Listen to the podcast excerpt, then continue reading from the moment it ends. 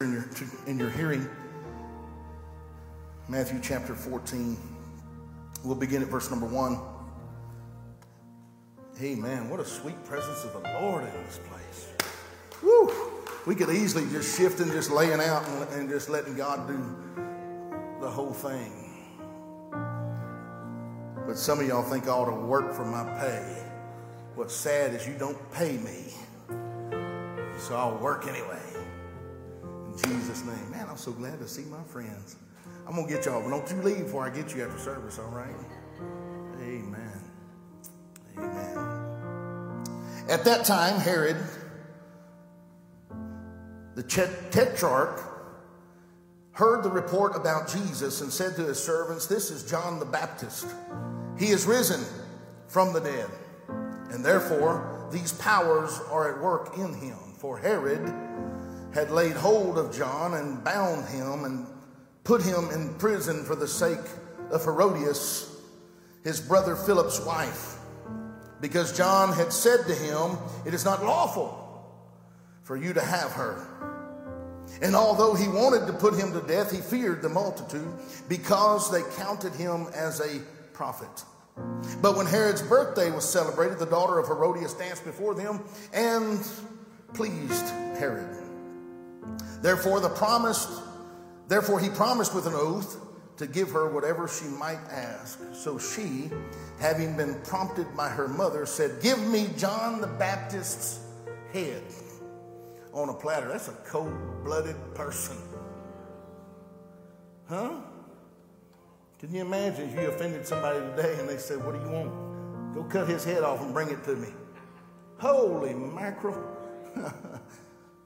Okay, y'all, okay, maybe that doesn't get some of you. Some of you don't feel it. Bring me his head on a platter, and the king was sorry.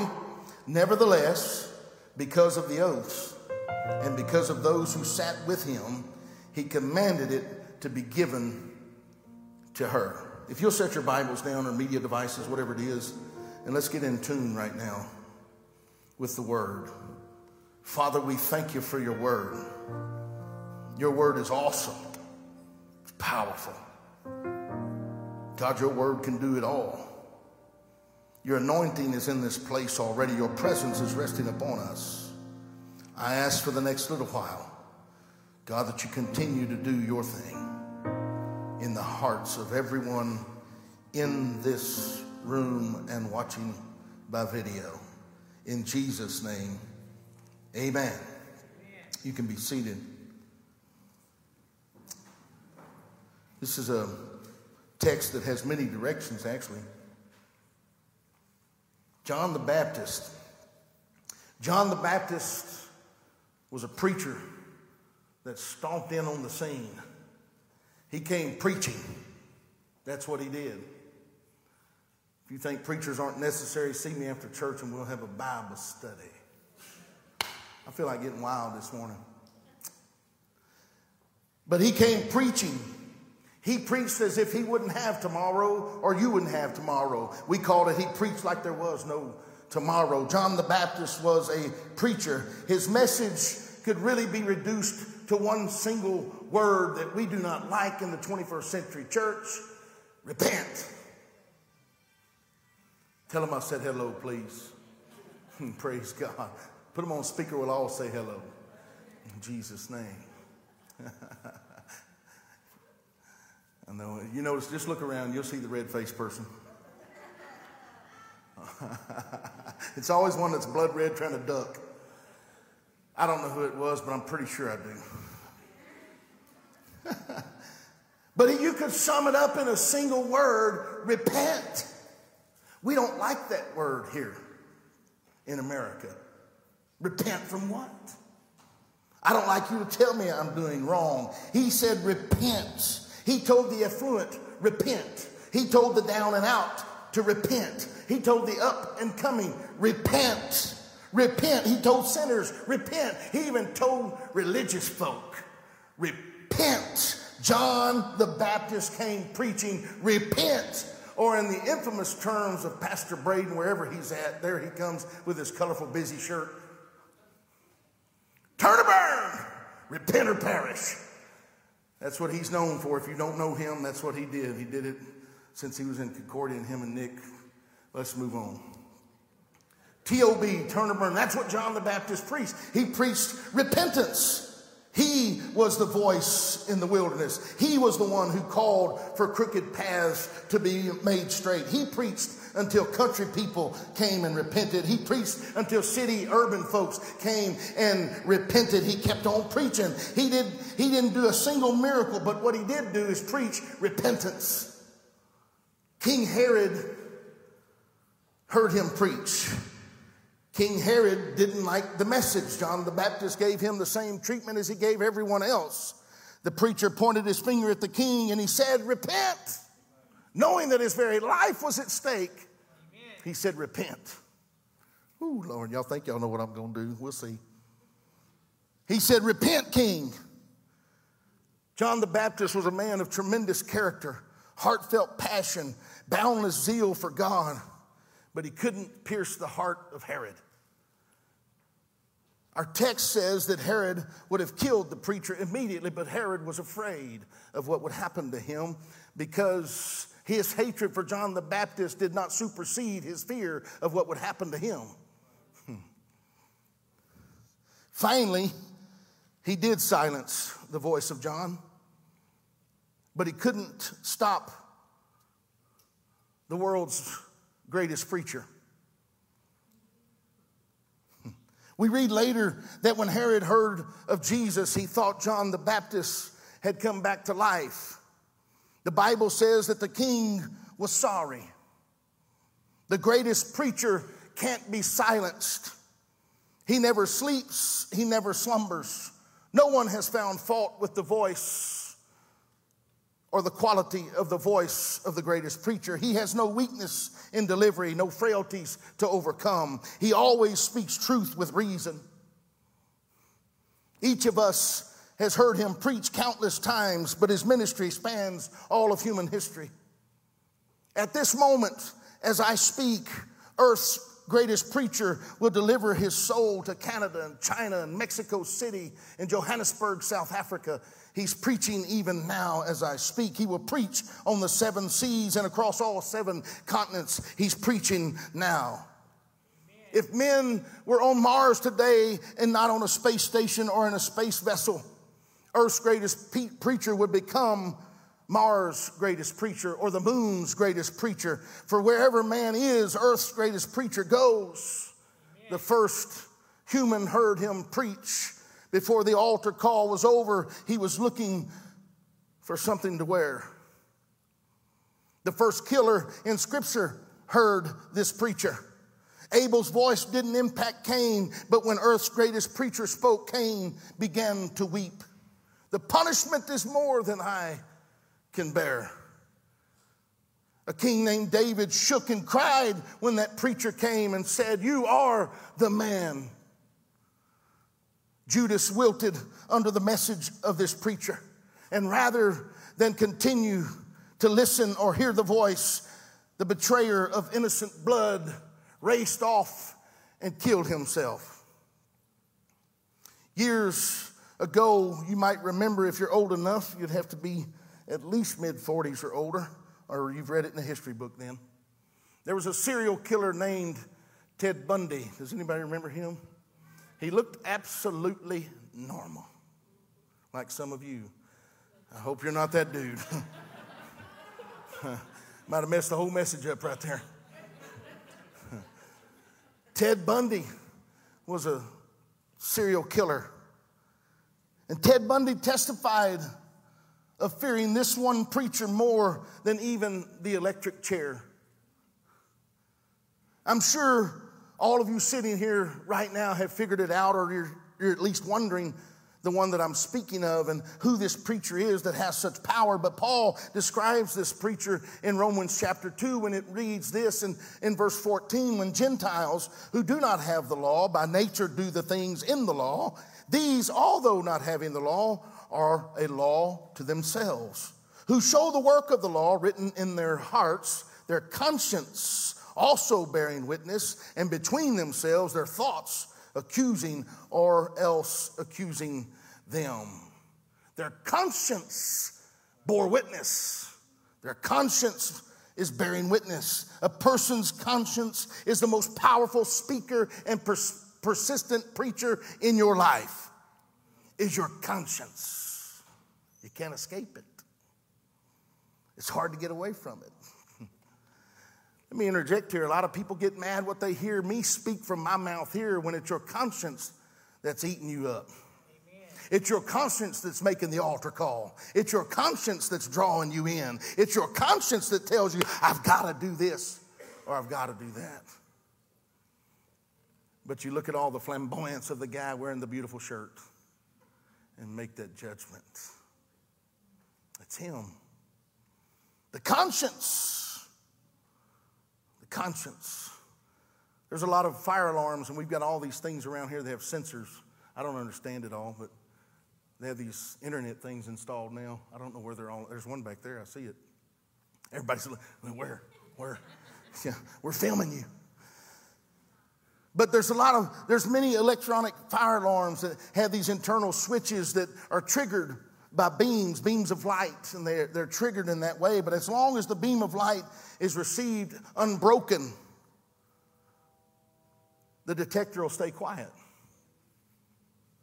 As long as you don't mess with that thing, it'll stay quiet. But if smoke or moisture or whatever it does, or insects or whatever that would obstruct that beam, the alarm goes off instantly. And it sounds. Our conscience resembles such an alarm. Our conscience has spoken to us in dark places. Our conscience has spoken to us in bright places. Our conscience speaks to us even now. This morning, your conscience was speaking to you. While we were singing these songs and the Spirit of the Lord was moving in, your conscience was doing an altar call. Oh, Lord Jesus. I'm going to have fun in a minute. Somebody, did you spray this thing with something? That thing smells like Febreze. Mental note don't let my wife get a hold of your hanky. It's got chemicals on it. I just tasted it. Our conscience is alarm that goes off frequently. Can anybody testify? Amen. Amen. Two of you. We'll see. When something obstructs its connection with the light of God's Spirit, the conscience signals us at that at that moment and says, There's something life threatening, there's a danger that's coming. That's what drove Adam and Eve into hiding. That's what drove Simon Peter to a place of repentance. Unfortunately, as we already know, it drove Judas to a place of remorse. The voice of conscience is the greatest preacher we could ever experience. The Apostle Paul argued that the truth of God and the grace of God are revealed in that our consciences will teach us right and wrong if we would just listen. During the next little bit, as you hear my voice, you're hearing another voice even as I talk. You resist that voice. Have you ever resisted your conscience? It tells you don't do that, and you do it anyway. Some of you are addicted to substances, and your conscience is constantly telling you it's not good for you. Don't do that. It's not me saying it, but you get mad at me because I'll repeat it up here. But it's your conscience that tells you, don't go there. And you'll cuss the preacher. Oh, you know I got your number this morning. The second voice is earth's greatest preacher speaking with you. You'll hear this, this other voice talking and it's preaching. He'll remind you that God has a claim on your life and you can never escape such claim. You can never escape the claim that He has on you. He created you for Him, for His good pleasure. That's why you can run and be in turmoil you can serve and be at peace, but run and be in turmoil because God designed you for His great pleasure. You can't shut off the voice of your conscience. You wish you could. At night, when you lay there, it keeps talking incessantly, like my youngest daughter. It never shuts up. Please, God. I got at least three grandkids that need muzzles. They don't ever quit talking. Y'all are laughing because y'all know somebody in your family. Maybe it's you. you can't shut off the voice of your conscience. This preacher finds you wherever you're at, no matter where you go, it's there. But the conscience has a greatness. That's the first quality that makes conscience earth's best preacher. The voice of your conscience locates you no matter where you're at, no matter where you go, no matter how high you are, how low you've descended to. Your conscience keeps speaking. You may get away from my voice. You may tune me out even now, but you cannot escape the voice of your conscience. Many have said they're tired and weary of being convicted when they come to church. So they'll run and find another church. another church that says, hey, we don't need your commitment, we just want your dollar. Another church that asks for no commitment and they give the same in return. But when you see them, the next time you see that person that hopped away, they're no happier than they were before. They're no committed than they were before. They're more on, they're no more on fire than they were before. In fact, because you can't escape this preacher, usually when you see these people, their faces will be the perfect portrait of misery. Why, preacher, is that? Why does this happen? Because they can escape me as a human preacher. They can escape another human preacher, but they cannot get away from their own conscience. There's a story that's been told many times of a man that consulted his doctor and he said, Hey, doc, I've been bad. I've been misbehaving and my conscience won't shut up. It keeps troubling me. Have y'all ever been there? Maybe I'm talking to myself. Maybe this is when I need to look in the mirror. And it just keeps troubling me. I can't silence it. So, Doc, I need your help. So the doctor says, Well, do you want something that will strengthen your willpower? Well, no, I don't want that. I was thinking of something that would weaken my conscience. Unfortunately, a weak conscience is anything but quiet. A weak conscience is not silent. The Bible teaches that a weak conscience can be more troubling than a good conscience. If you'll read 1 Corinthians 8, you'll learn that. You can't wear, you can't wear this preacher out, or rather, you can wear me out because I get weary. I get tired. When I get home on Sundays, there's many times, depending on the flow of the Spirit and how it's going, and because there's so much prep that goes into what we do on a day in and day out basis in a pulpit and in a church service. You see 45 minutes, we usually see days. When I get home, many times it's everything I can do. My wife will concur just to get into the house and collapse into my recliner. If you don't understand the spiritual tug that I'm talking about, you don't have to today. That's not my point. Because I get tired as a human, my voice gets tired, but the voice of, my, of your conscience never wearies. Conscience doesn't need any rest. His messages keep on coming day after day, hour after hour, week after week, month after month. He keeps preaching. The conscience, conscience keeps on preaching. Conscience is like the fabled Wolverine who tracks its prey. You can't escape him, you can't get away from his message. He follows you into the church, he follows you outside the church. Everywhere you go, he seems to be there. I'll be in my office and my conscience keeps talking. See, y- y'all know I'm a bad person because my conscience never shuts up. But I can go to my office and my conscience will be there. I can go out in my shop or my garage and my conscience is there. I don't think the dripping, the nagging wife dripping faucet thing in Proverbs was real. I think it was the conscience. Then God let us marry another voice. No, let me move on. But it just keeps on no matter where I go. If I'm out in the field, if I'm out in my tractor, no matter what I'm doing, it follows me there. He sets up a pulpit in the belly of a whale under sea if need be. Conscience is indefatigable. Conscience never wears out. He keeps on preaching and preaching and preaching 24 7, 365 preaching. Normally, he doesn't get an offering, he just keeps preaching. He has a way of hounding sinners and reminding them of their mistakes and hounding Christians every time they make a mistake. Joseph was a dreamer, his father's favorite. He was a wise orator, but Joseph, or Joseph became powerful. He was second, the Bible tells us, only to Pharaoh. But Joseph was powerless to reach his own brothers. His bright, shining dreams didn't reach them. His crying from the pits that they threw him in didn't reach him, or reach them, rather. His pitiful shouts while the Ishmaelites took him away didn't even budge them. Joseph may have given up, but 10 conscience preachers refused to give up. 20 years or so later, a passel of consciences were on the trail of his 10 brothers.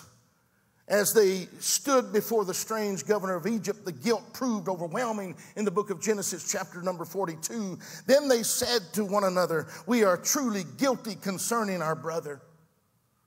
For we saw the anguish of his soul when he pleaded with us, and we would not hear. Therefore, his distress, this distress has come upon us. And Reuben answered them, saying, Did I not speak to you, saying, Do not sin against the boy? And you would not listen. Therefore, behold, his blood is now required of us. But they did not know that Joseph understood them. For he spoke to them through an interpreter, and he turned himself away from them, and he wept. Joseph, earth's greatest preacher, is doing the work, Joseph. I submit to you that conscience is the greatest preacher in all the earth because it is inescapable. You can't get away from it. The tireless, tenacious preacher just won't stop. It keeps preaching. He keeps going. He got King David in his sights and brought him to his knees. He preached, and Simon Peter repented. We don't deal with an ordinary preacher when we deal with conscience. He can be seared, he can be violated, he can be outraged, he can be evaded, or but he cannot be evaded, rather. Conscience just keeps on preaching. Why? Why would God allow such a thing within our hearts? How could He, being merciful, allow this messenger to be sent into our lives? Why did He do this? It's far better to endure the voice of your conscience than to suffer the ravages of hell for all eternity. For those who suffer in hell will not only suffer from darkness, they will not only suffer from the flames, they will not only suffer from poor company and despair, they will not only suffer from the absence of God, they will have to endure something else. Judas, you killed yourself, but you couldn't kill your conscience. It went with you. Because conscience, the preacher, is part of your eternal soul. The voice that endures. Your last hours on earth, you may hear the voice of your conscience. When you stand before judgment, the judgment bar, and attempt to make excuses, conscience will rise up and tear your futile alibis to pieces. He will remind you before all of your evil thoughts and deeds, but conscience can go farther than judgment. Earth's greatest preacher set up his pulpit in the midst of the lake of fire and says things like this Son, remember? You sat there at your home, and it always reminds you, no matter how loud you turn the television or how much you get on your media devices, you can't turn it down. Mm. Do you remember? Remember? Remember? Have you ever had that? Then conviction grows and you can't cover it up with alcohol. You can't cover it up with drugs. You can't cover it up with bad relationships. It just keeps on preaching. Keeps talking. I believe that's part of the real torment in hell. Conscience endures beyond the grave.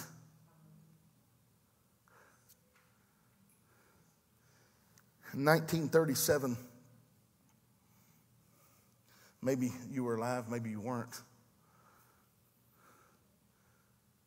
There's this date on tombstones in New London, Texas. On that date, 1,200 students were in attendance in this only school in this boom town, this oil boom town. 20 minutes before class let out, the shop teacher flipped out or flipped off the electrical switch to the power saws, and the spark went across the shop. and The spark touched off an explosion that leveled the school building. 297 students and teachers were killed. They say, What caused the blast? The school board had earlier authorized a tap into a local natural gas pipeline, but sadly and unfortunately, the gas line was leaking, and the gas had accumulated in all that dead space beneath the building, and boom. The one positive effect of that disaster was a regulation that an odorant be added to natural gas. Anybody smelled the rotten egg smell? It's because of that one thing. The distinctive rotten egg smell of natural gas is an additive that warns you that there's a possible threat. Conscience does the same thing. The voice of conscience is a precursor or a harbinger, if you will, and an early warning of impending danger. If heeded, lives can be spared. If ignored, much harm can come. This is why Job said, I will maintain my righteousness and never let go of it. My conscience will not reproach me as long as I live. This is why Paul said, I myself always strive to have a conscience without offense toward God or man. I've given you two qualities. Pastor Nick, you can come warm up. Two qualities that show conscience in earth's greatest preacher. It will find you anywhere on earth, it will find you even beyond this earth, even into the place of eternal torment. There's at least one more quality that makes conscience the greatest preacher it's a voice that convinces. It's the one that convinces you to come when the tug of the Holy Spirit gets upon you because your will is stronger than God's will. Now, some of the theologians in here are going to try to debate that one. Your human will is stronger. That's why your conscience is constantly preaching to you, pressing you. The only tyrant I accept in this world is still is the still small voice within me the only tyrant I accept in this world. That's what Gandhi said. In the Romans passage that I mentioned to you earlier, Paul said that the conscience either approves or excuses us. Paul argues that we come equipped with a good conscience that can know the difference between right and wrong. Over the years, a person can so disregard the conscience that a good conscience can become a bad one. Rather than reminding you what is right, it tries to persuade you to do what is wrong. First Timothy, you would read in 1 Timothy 1:19, having, having faith and a good conscience, which some, having rejected concerning the faith, have suffered shipwreck. A good conscience will lead you to the crystal sea. A bad conscience will lead you to utter ruin. This is the problem with the advice follow your conscience. For most people, following their conscience is like someone following a wheelbarrow, directing it wherever they want it to go. Disregarding your conscience and over and overriding it long enough, and a good conscience capable of leading you in the right direction will become a bad conscience and will put you in the wrong direction. A bad conscience is still a good preacher, however. It will convince you that right is wrong and that wrong is right. And I can prove that to you because some of us, or if you look around our world today, churches have even embraced what God said He abhors, and they've preached it as if it's right. They'll take a scripture out of historical context and out of context of the what the writer intended, and they'll try to make whatever it is that they're saying is right look right. Even though God said it was an abomination, it will persuade you that you can do what you want with no repercussions. Titus 1 To the pure, all things are pure, but to those who are defiled and unbelieving, nothing is pure. But even their mind and conscience are defiled. They profess to, profess to know God, but in works they deny Him. Being abominable, disobedient, and disqualified for every good work. A defiled or bad conscience keeps trying to convince you, keeps trying to tell you it's okay to do this, it's okay to do that. What does church mean? You can miss church, it's no big deal. The gathering place is not even necessary anymore. Don't worry about it. One of the biggest debates we have in Christendom today is that very thing. It's okay if you don't pray all the time. You don't have to be a Jesus freak. You don't have to always carry. Come on, man. You don't have to always do that. Your conscience it keeps telling you if it's a bad conscience. God knows you're really a good person. Don't worry about it. Good people do bad things. Don't sweat the small stuff. It will tell you, don't worry about that. That means nothing. But my Bible lets us know that Woe to those that would call evil good and good evil. Woe to a bad conscience that seeks to convince people of evil. Woe to a bad conscience that causes people to believe a lie and be damned. The conscience is a great preacher, either good or bad. Don't check out, we're done. Pastor Nick, start banging on some keys, doing something back there. We must be like David. When we hear conscience preaching, repent. Amen. Don't argue, repent. But no, repent. Well, no, repent. Immediately, if not sooner. When it steps in and throws caution at you, repent. No matter how dark it's become in your life, repent. No, no matter how much you've justified your actions, repent. I'm sick of, I'm going to use air quotes, y'all know I hate them. I'm sick of Christians making excuses for everything. Instead, you need to repent. We've preached about it for years. The world is looking for authenticity. But your own conscience as a Christian, you've justified your action. We gotta be like David. Repent. Repent early and often, and you'll experience true liberty. Forgive early and often, and you'll experience true liberty. Hold on to a grudge, and it'll be a diseased seed in your soul.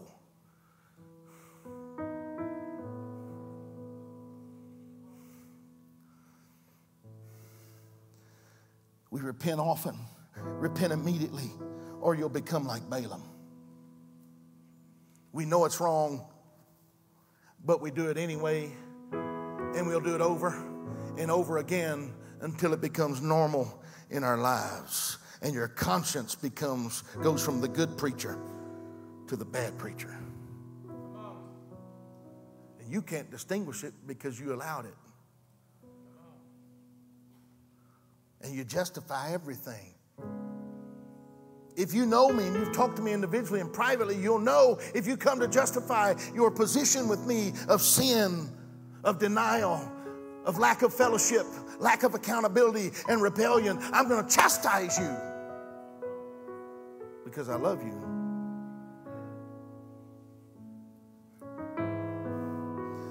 Herod, you're sorry. When John the Baptist couldn't reach you, your conscience stepped in. If something I'm saying today isn't reaching you specifically, your conscience has already spoken to you. I didn't even have to go this long. It's already spoken. So why don't you stand?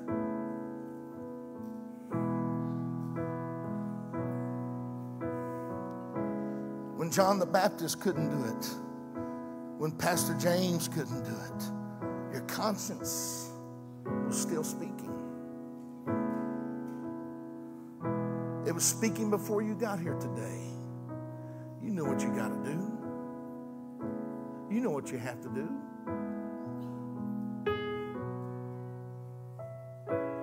Some decided I won't go to church today. Big deal. It's not important. Your conscience told you don't lay there. But then you get angry if somebody says, hey man, we missed you at church. Well, you know, I don't have to be there every Sunday Your conscience has been seared and violated. The good preacher is compromised. Because the same Bible says in the book of Hebrews never forsake that gathering place, the assembling of the body. It's not just for you, for the strength of the community, man. But the bad conscience says, big deal. the gun conscience keeps preaching. If you're not careful, you'll get bitter. You'll get mad. You can't hop away from this. You can hop away physically from here, but you can't hop away from what you heard because your conscience is going to remind you. And I'll be sitting at home smiling. Talk to them, conscience. Preach to them. Get on. I don't even have to say nothing. See, y'all know what I pray now. Hallelujah. When John the Baptist couldn't do it, your conscience did. It's not too late. You can hear the voice, you can respond. You don't have to go that other road, you can respond now. My conscience. I've had people say, Man, my conscience won't leave me alone, it's hurting. I don't rejoice that your conscience might stir you up and even hurt you, as you would say. But I do rejoice in the fact that that's a good sign because there's still hope for you. It means that your conscience hasn't lost its voice in your life. Your conscience still has a voice. Your conscience can still preach to you, it can still speak to you, it can still reach you. I believe that greatest preacher is in the room, and it's certainly not this one. It's the one that God, God put in your internal soul Amen. You can, you can argue with me. You can be wrong. I'm not going to argue with you. I'm just going to let you know that when I'm not around, or your wife's not around, your husband's not around, your friends aren't around, nobody's around, who's talking to you? We call it a still small voice. It's God put a conscience in your soul. So you don't crash and burn. You see people crash and burn all the time. It's because they rejected the preacher. Not the one on TV, not the one here, the, one God. Come on, some of you older folks, you ought to be amening because the only reason you ain't that dead and in hell is because that conscience broke through you.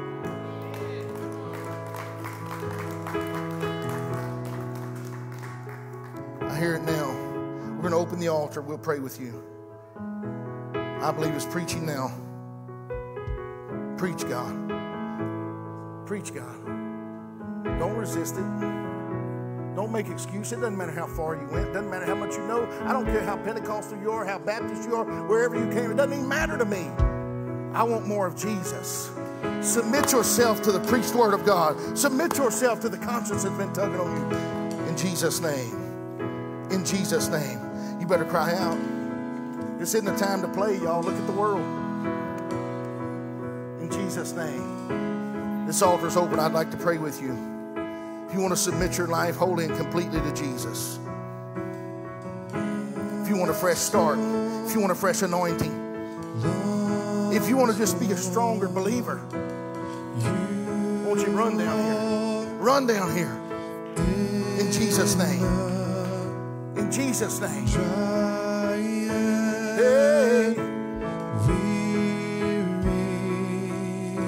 Oh, some of you that are dragging, come on. Let's do this together. Let's do this together. My conscience